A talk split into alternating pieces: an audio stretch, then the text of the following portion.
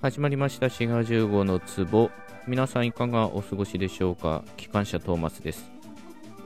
今回は日本語のアクセントについてお話ししていこうと思います。巷ではイントネーションと言われているものですけど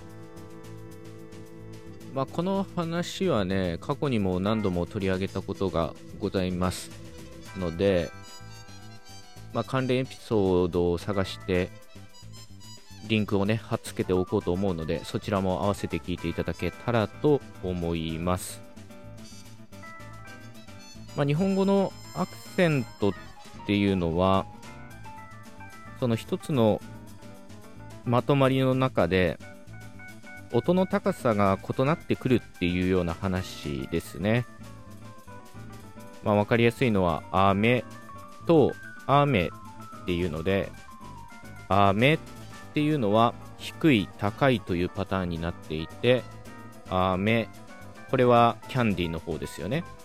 一方、それが逆になって高い、低いになってると、雨、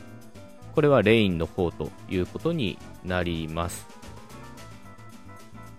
で、こういう風に日本語のアクセントにはこう高さが決まってるわけなんですけど1拍の単語には2つのアクセントパターンがあって2拍の単語には3つの3拍の単語には4つのっていう風にまあ僕が習った時はね N 拍の単語には N プラス1のアクセントパターンがあるっていう風に習ったんですよね。例えば、究極の、究極に？少ない、え拍が少ない単語は一拍の単語ですけど、非っていうものがあります。で、これが2パターン、アクセントのパターンがあるっていうことなんですけど、一拍だったら、その高いも低いもないじゃないかっていう感じがしますよね。雨と雨だったら2拍でその隣り合ってる音があるから高い低いがわかるんだということなんですが、この日本語のアクセントを考えるときに、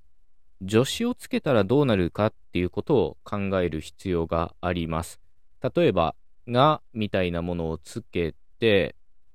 それで発音したときに、2つパターンが出てくるんですね。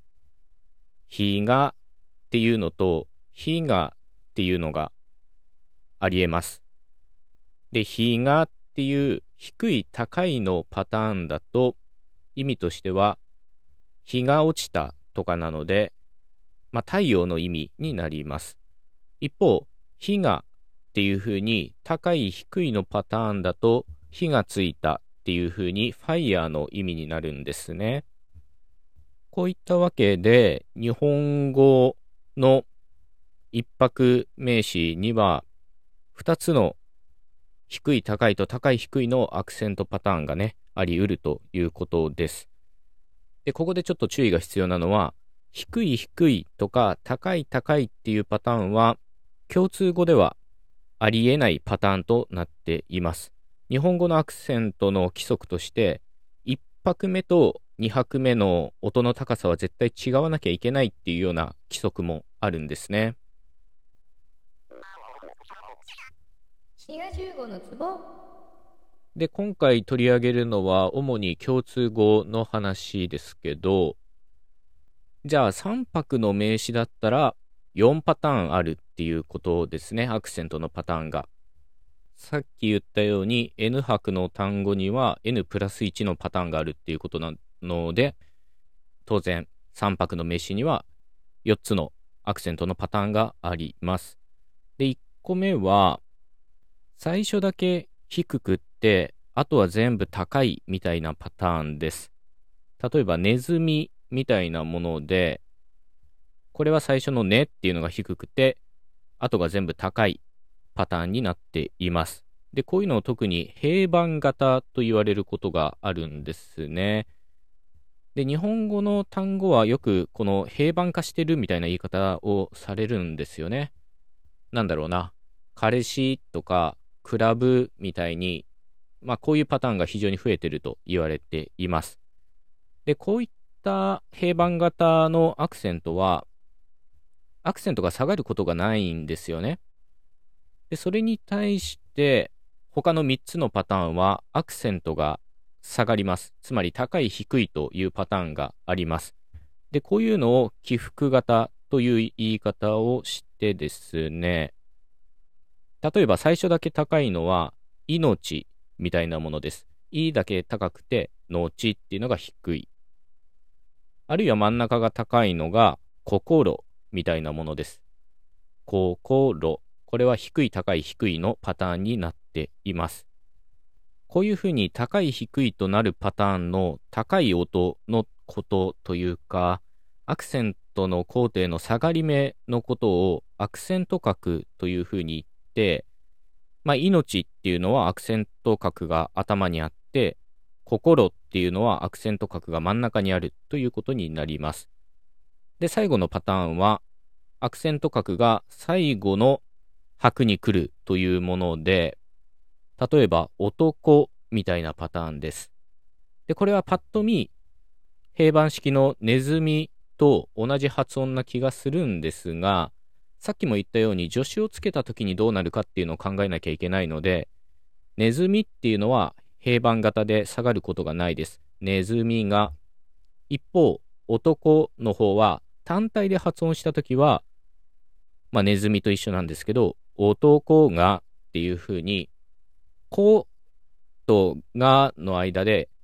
高い低いというパターンになっているので、これはアクセントの下がり目がある起伏式ということになります。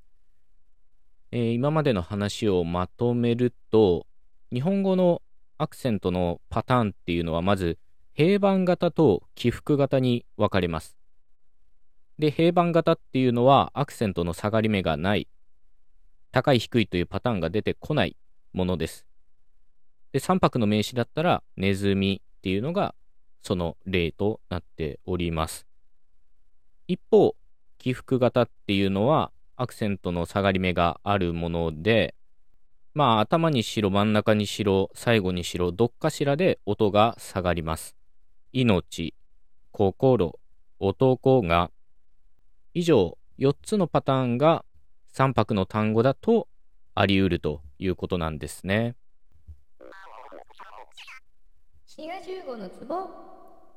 で、この N 拍の名詞には N プラス1のパターンがあるっていうのが、まあ、ずっと定説だったわけなんですが、実際に数っていうのを調べてみると、統計的に見てみると、偏りっていうのが非常に見られてですね、まあ、結論から言うと、平板型と、つまりネズミみたいなものと、起伏型の中でも、命っていうパターン、頭が高いパターン、この2つのパターンが非常に多いそうです。つまり心とか男が、こういったものは非常に少数だそうです。で、これはさらに一般化を進めることができて、日本語の単語っていうのは、平板型、つまりアクセント角を持たない、下がり目がないものか、語末から単語の最後から3つ目にアクセント角を持っている単語か。この2つのパターンしかないと言えるんですね。まあ極論ですけどね。まあ命だと5末から3拍目にアクセント角があるということになっています。